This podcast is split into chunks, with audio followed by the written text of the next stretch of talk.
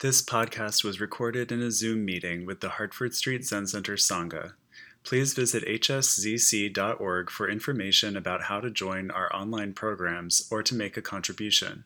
We depend on the generosity of our members and supporters, especially during this challenging time. Thank you. Nobody knows the trouble I've seen. Glory, hallelujah.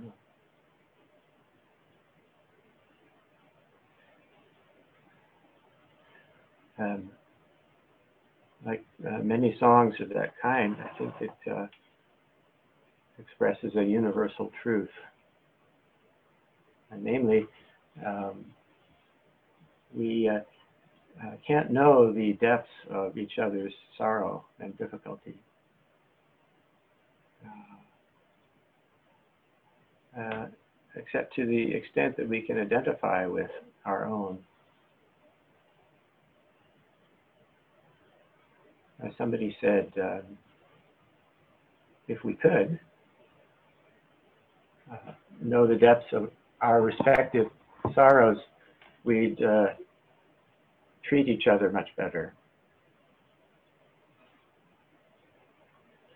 And so uh, nowadays, um, our our circumstances are such that a lot of people are, are having some difficulty. my uh, my brother is a uh, Roman Catholic pastor here in San Francisco, and uh, I think every day for him the fact of the uh, closure of the churches is uh, quite painful, and he is very much uh, longing for the day where that, that closure can be lifted.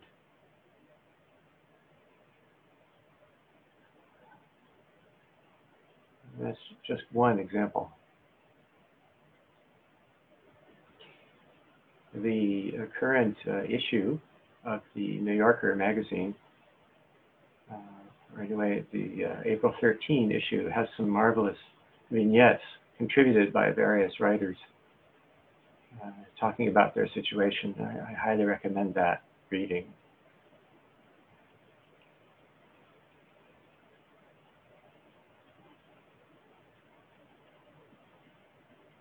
the, uh, the fact of uh, physical separation or social distancing has unfortunately uh, ties in to our our misknowledge about our actual relationship to one another. So now, not only do we have that um, misapprehension that we are separate, in fact, isolated beings, but we have a physical demonstration of that. And this is um, unfortunate.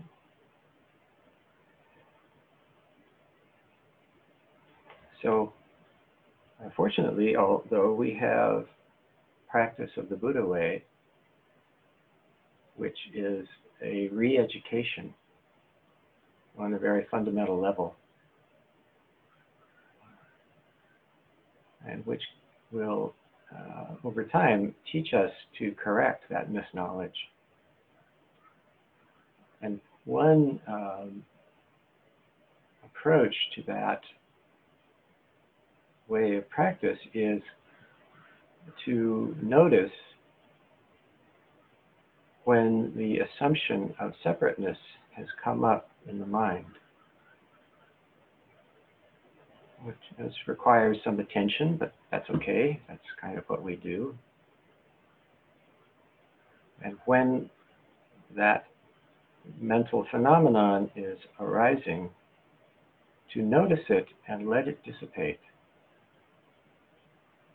This is one way to begin to back away from the habit of assuming separateness.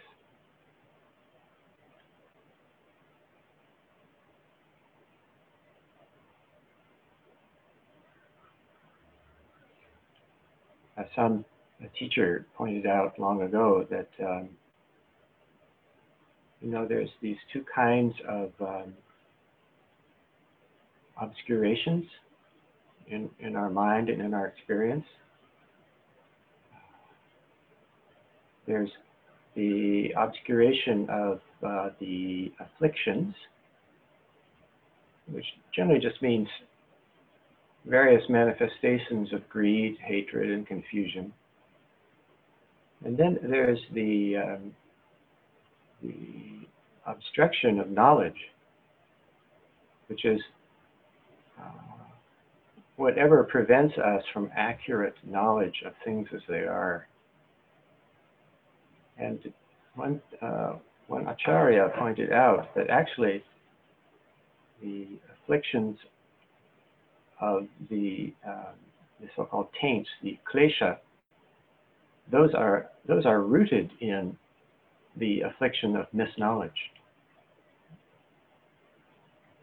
And in, in our practice, uh, Buddha Dharma in general, in its, uh, I would say, its developed form, is aimed squarely at the, the uh, affliction of misknowledge.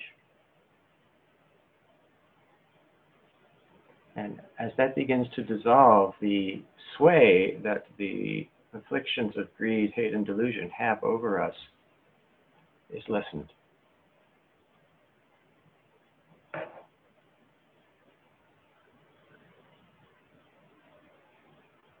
Now this uh, demonstrates what uh, maybe uh, what Dogen called the virtue of the way, virtue of Buddha Dharma.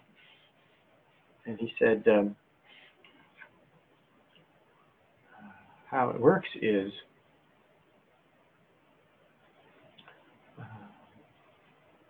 uh, uh, people who have that inclination hear that someone is practicing the Buddha way. And then the next step is people go and find that person who is practicing the Buddha way. And then over time, people start practicing together with that person who's practicing the Buddha way in the way that that person manifests the practice. This is the virtue of the Buddha Dharma, and all of you who are, so to speak, here today are demonstrating that.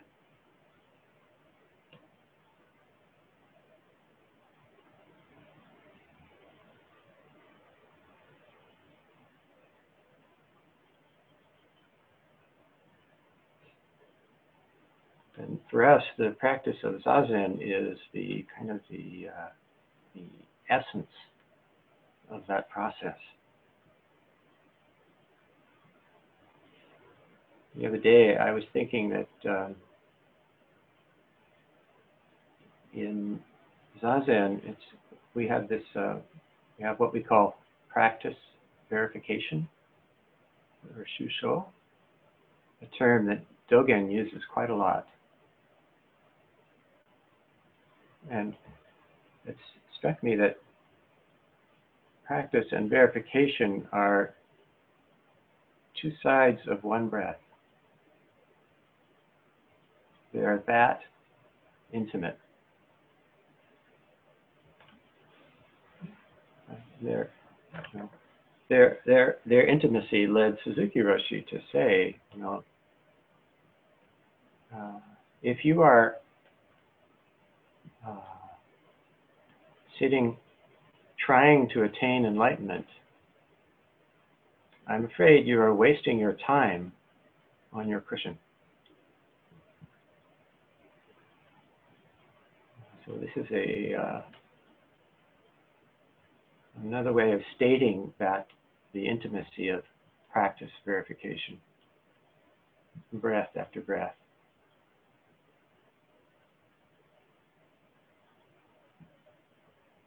Uh, speaking of breath, I wanted to uh, mention this uh, practice uh, that's quite well known in um, in uh, certain uh, yogas. Yoga is so-called the unexcelled yoga tantra, and many of the the uh, yogic practices uh, are established by this kind of breathing that's called the pot shaped. I don't know if people have, have heard of that.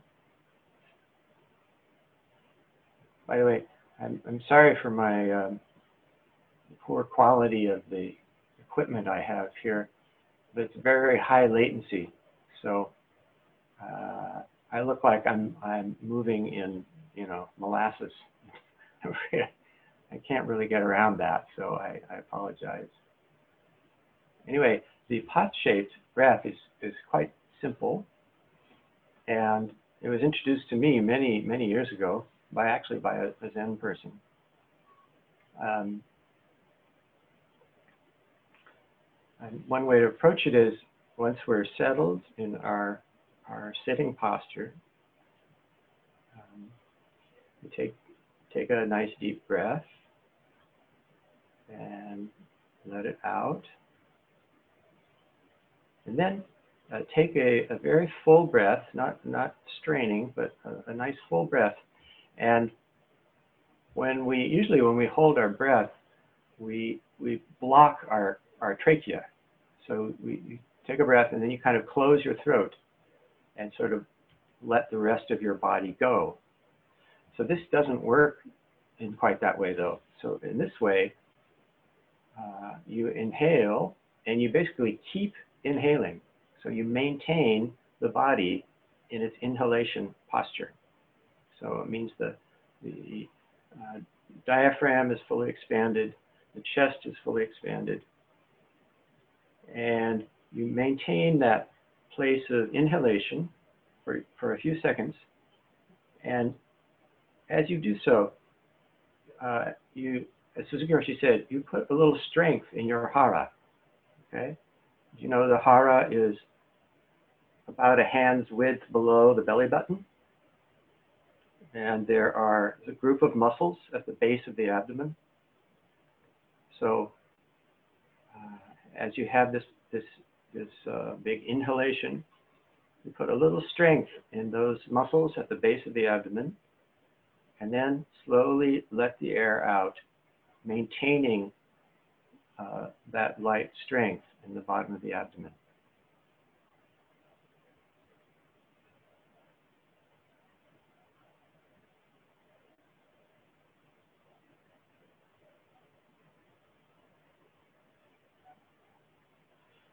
And uh, it's, it's good to do this maybe just once or possibly twice because uh, more than that, it can actually stir the energy uh, unnecessarily.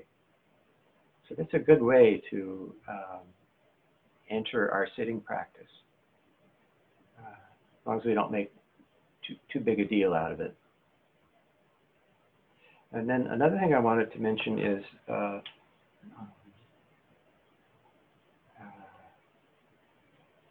I, I have a, a, a, daily practice that I actually don't wind up doing every day. I'm, I'm embarrassed to report anyway, I try to do it every day.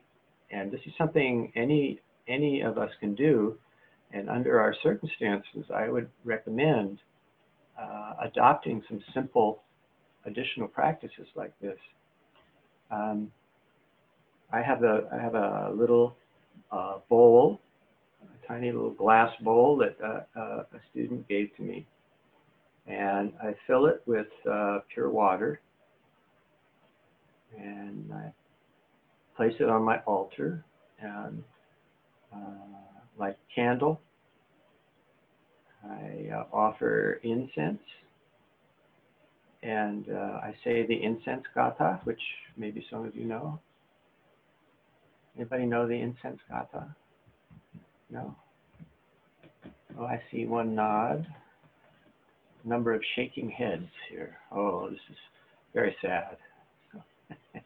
well, um, I can say what it is, but um, uh, and I see maybe we're recording, so uh, if you don't don't get it right the first time, then maybe you can listen to the recording. It's, it's very short.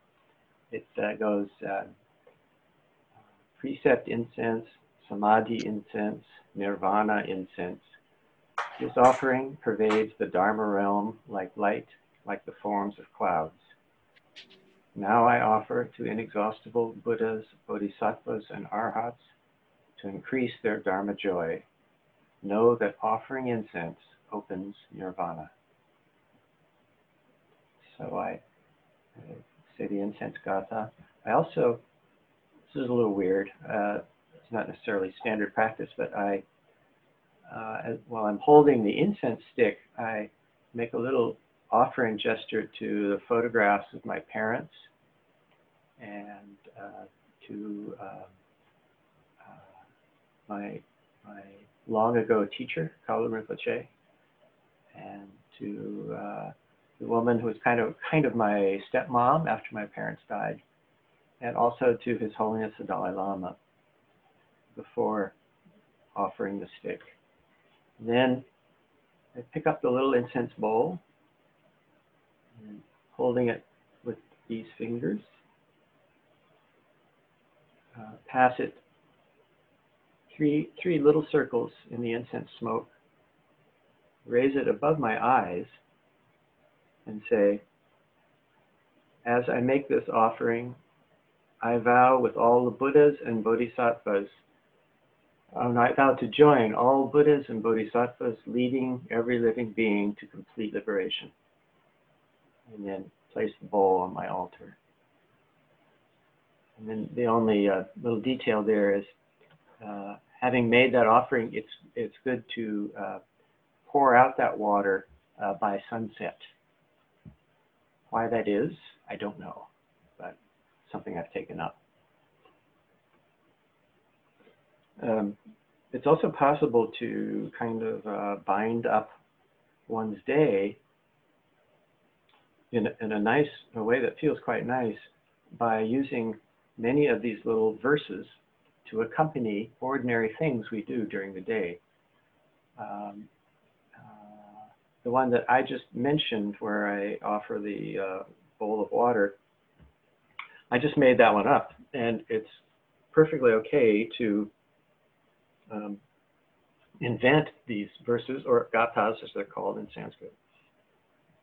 Um, and if you want a, an inexhaustible source of them, there's a section of the Avatamsaka Sutra that is full of these uh, uh, little verses to accompany uh, washing the face or, or, waking up in the morning or brushing your teeth and so on and so forth. Uh, and it's, it's a nice way to kind of string a, a little thread of, of, more conscious practice uh, through our day. This can be quite helpful, especially in circumstances where we can't physically spend time with each other.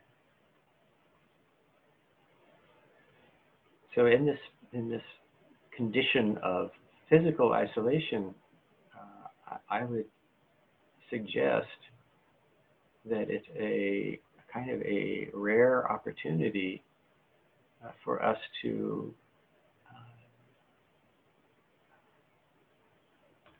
to enact uh, non-separation in, in our practice, in our sitting practice.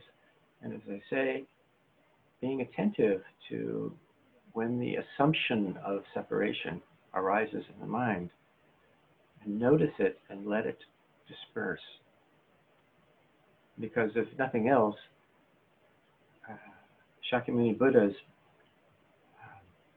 uh, profound insight into reality tells us that we are not separate. And that that is a, a fundamental factor in uh, the kind of uh, ignorance that gives rise to a life of suffering.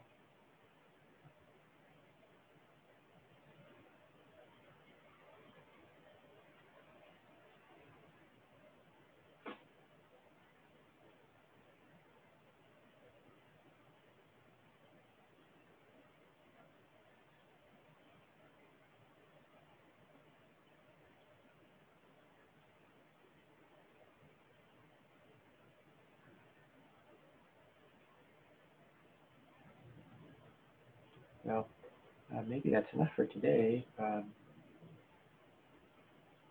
I was uh, um, maybe going to, to talk a little bit about that famous Zen story. Uh,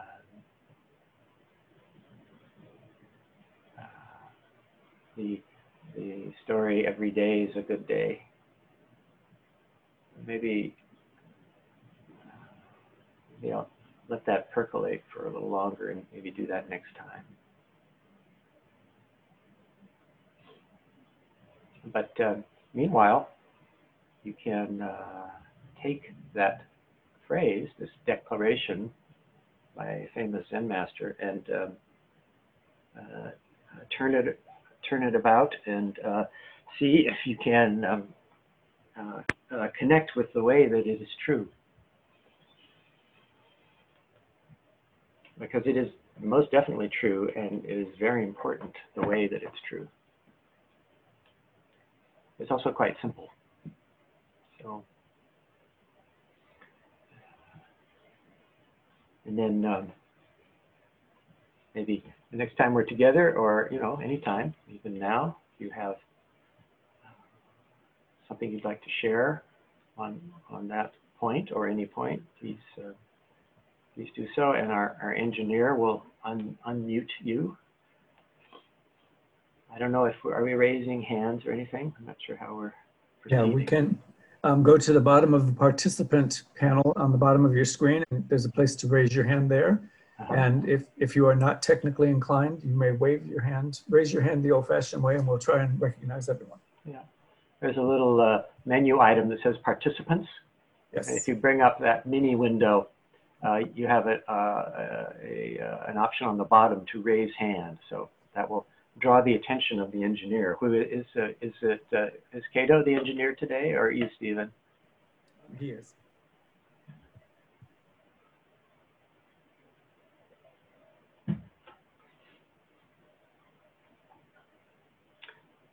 Anybody like to ask a question or make a comment?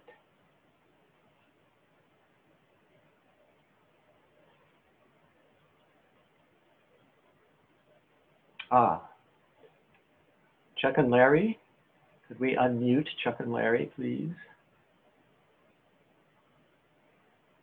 Good morning. Good morning. Oh, good. I'm audible.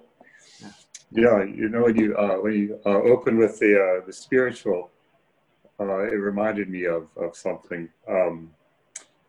Because I thought, oh, he's gonna he's gonna talk about the glory, hallelujah. No, but uh, about oh gosh, so there's so you know being at home, I, I have this fun life now where, where two days of the week I'm I am uh, essential and go to work, and then the other days of the week I have to stay home.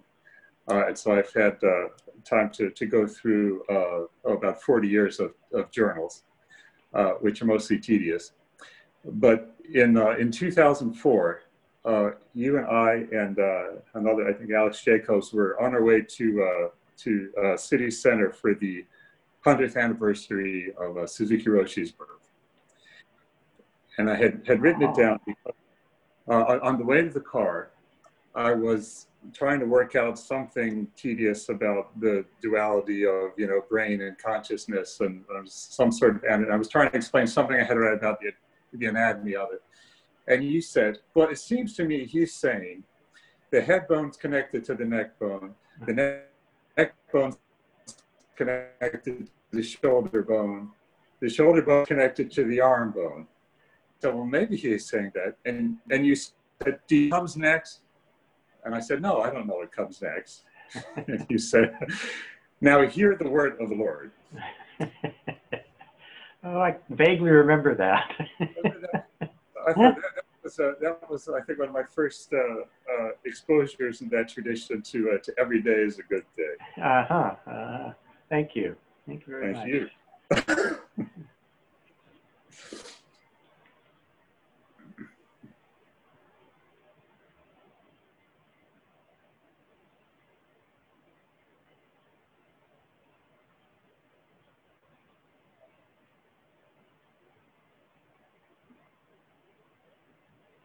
Boy, those were the days.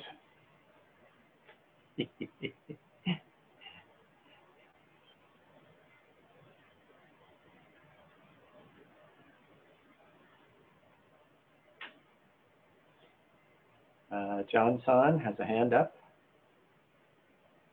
Hi, yeah, um, Myō-san, uh, so I was thinking about when um, when you were uh, when when you were with Blanche when she was uh, taking the mountain seat, um, Mhm. I remember you had a specific hand mudra for your question, um, but I don't remember your question exactly. Do you? Uh, I don't even remember the mudra. The mudra was basically like this. It was kind of in gasho on front and back, like this, something Oh. like that. Huh. Um, no, you don't. I, I, most most questions of that sort don't live very long. I've noticed. So I I can't really say what my question was. I'm sorry. Do you recall? Well, I just remember her case was every day is a good day. Ah, Every day is a good day to work for peace. uh-huh. Yeah.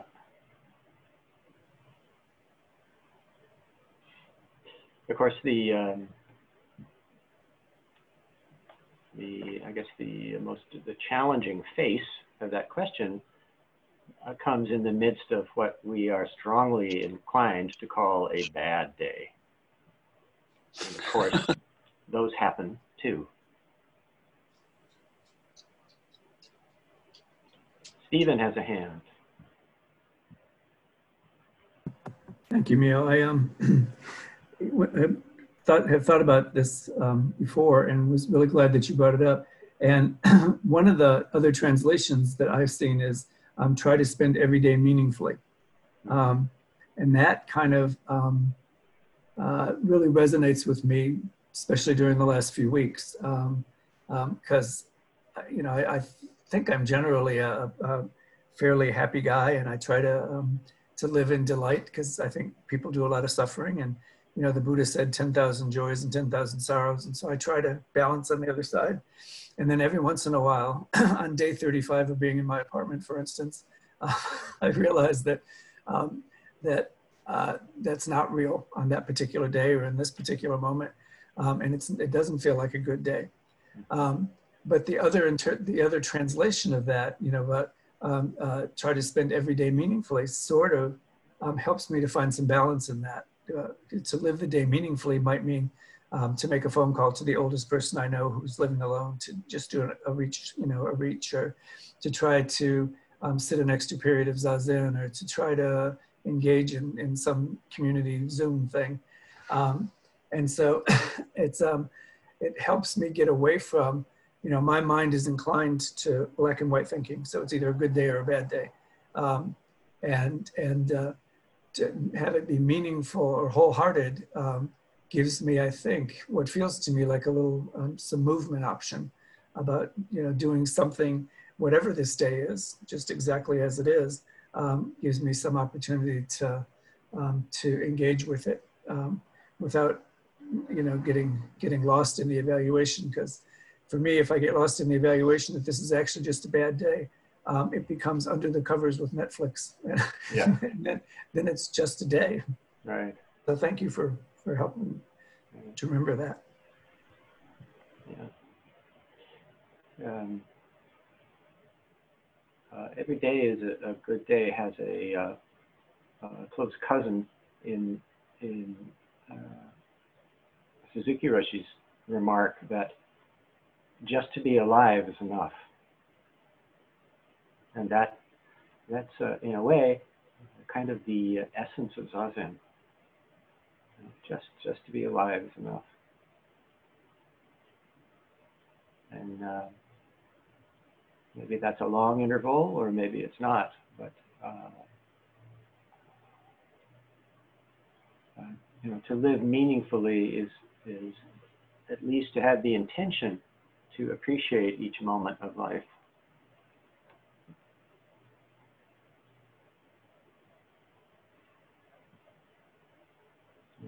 You can express that intention by some of these little gestures I was talking about. That's one way, in many ways. Uh, Hokai-san has a hand. Yes, thanks for your talk. Um, this might be a little bit off topic, but I'm, you know, meditating on emptiness, and I'm wondering about the the point of spiritual bypass. Because yesterday I was thinking about it, and getting a break from my sense of self, wrapped up in, you know, doubt or fear or anxiety, and and seeing things as interconnected, and that I am part of this whole thing that's happening in the world, and getting getting a, it gave me a break from the sense of the the small self, but then mm-hmm. coming back. So I'm wondering is that a spiritual bypass or is that a way to have a break or is that a good way to have the mind uh, switch like that for a minute? Do you have an opinion on that? Um, I think as long as we avoid the temptation to reify that in some unnecessary way, it's fine. Um, uh, contemplating emptiness is um, an, an, ancient and revered uh, Buddhist practice. So there's certainly nothing wrong with that. But uh, we should spare some little attention to make sure that we're not um, moving at all in the direction of reification. Uh, for instance, emptiness is a thing, or emptiness is a place we can go to, etc. Those are those are sort of uh, pitfalls. But if we're uh, sensitive to that uh, dimension, then it's uh, perfectly fine to, uh, as you say, take a break. And in a sense, zazen is always a break, even if it doesn't feel like one. Mm. And then I guess my follow up would be like when I start contemplating emptiness and I get too far out there, it starts to get shaky and scary because I feel like, well, there's nothing that's actually my thought or anything that I'm doing. And I start to get a little shaky. Mm-hmm. And so the way I balance that is I come back to the self. Yeah. yeah. Is that, is that well, what you mean? Uh, yeah, I know the feeling you're talking about, but uh, I I would say that um, our habitual sense of self is in no danger. Wouldn't it be nice if we could just sort of, uh, uh, you know, uh, weaken it deliberately and and um, uh, squash it into something small that we can dispose of? But that's not really possible. So, uh, if you know, if you you feel like you're getting shaky, well, then that's fine. Just be shaky, but you're in no danger alas. Thank you.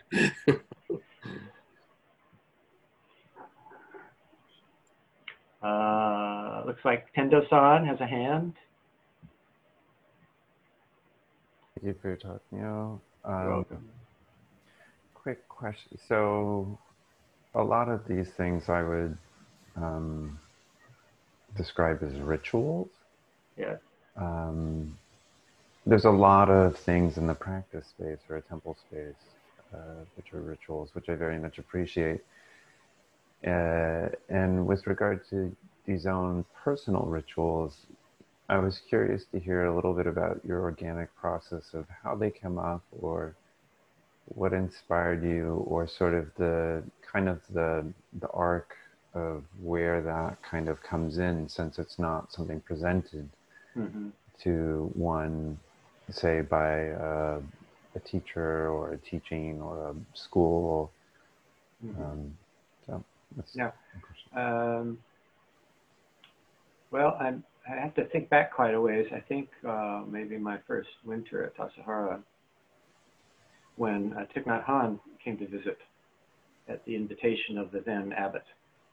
And uh, I think he introduced this notion of um, kind of uh, ornamenting the practice day with these gatha recitations. And so during that ango, uh, we we all wrote some and made a kind of collection of it, which then I think vanished into the library at Tassajara, where it has been ever since. So, but that I think got me kind of moving in that direction. Uh, so uh, now I uh, see I have a gatha for waking in the morning, um, the gatha before eating, uh, the gatha for bedtime, and then for the morning offerings like this. Those are the ones that I've used pretty much ever since. Uh, and um, I guess uh, you know if there was an inspiration there, it's it's kind of ongoing. Uh, the the morning little morning offerings that I mentioned, I'm actually supposed to do that without fail every day as uh, uh, someone uh, who has received Dharma transmission in the Soto tradition. I'm, I'm supposed to do that every day, and so each day I don't. I kick myself a bit, but anyway, each day I try. Let's put it that way. So there is that. Um, sense of having taking on that uh, responsibility with uh, Dharma transmission. And there's actually a whole kind of a little morning service that one is supposed to do, which I rarely do. But please don't tell my teacher.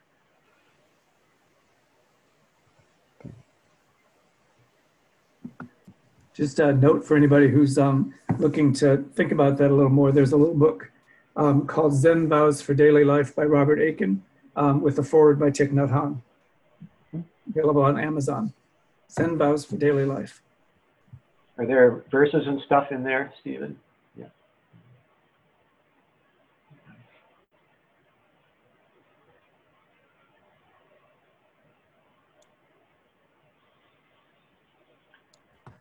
One example that one example that I like for me, when I'm left with nothing to say, I vow with all beings to rest content in the knowledge that there really is nothing to say. Oh, uh, Cheryl San has a hand. Um, it's maybe slightly off topic, but uh, Stephen's mention of Amazon reminded me that our local bookstores are really suffering, um, particularly Dog Eared and Alley Cat. And you can actually go to their websites and be linked over to bookshop.org, which will help support them. It might cost a dollar more and take a day longer, but um, when this is over, we might still have bookshops in our neighborhood, which I think is important. Mm-hmm. So my little plug for local businesses. Thank you. Yeah, a lot of local businesses are in serious trouble. I'm sorry to say.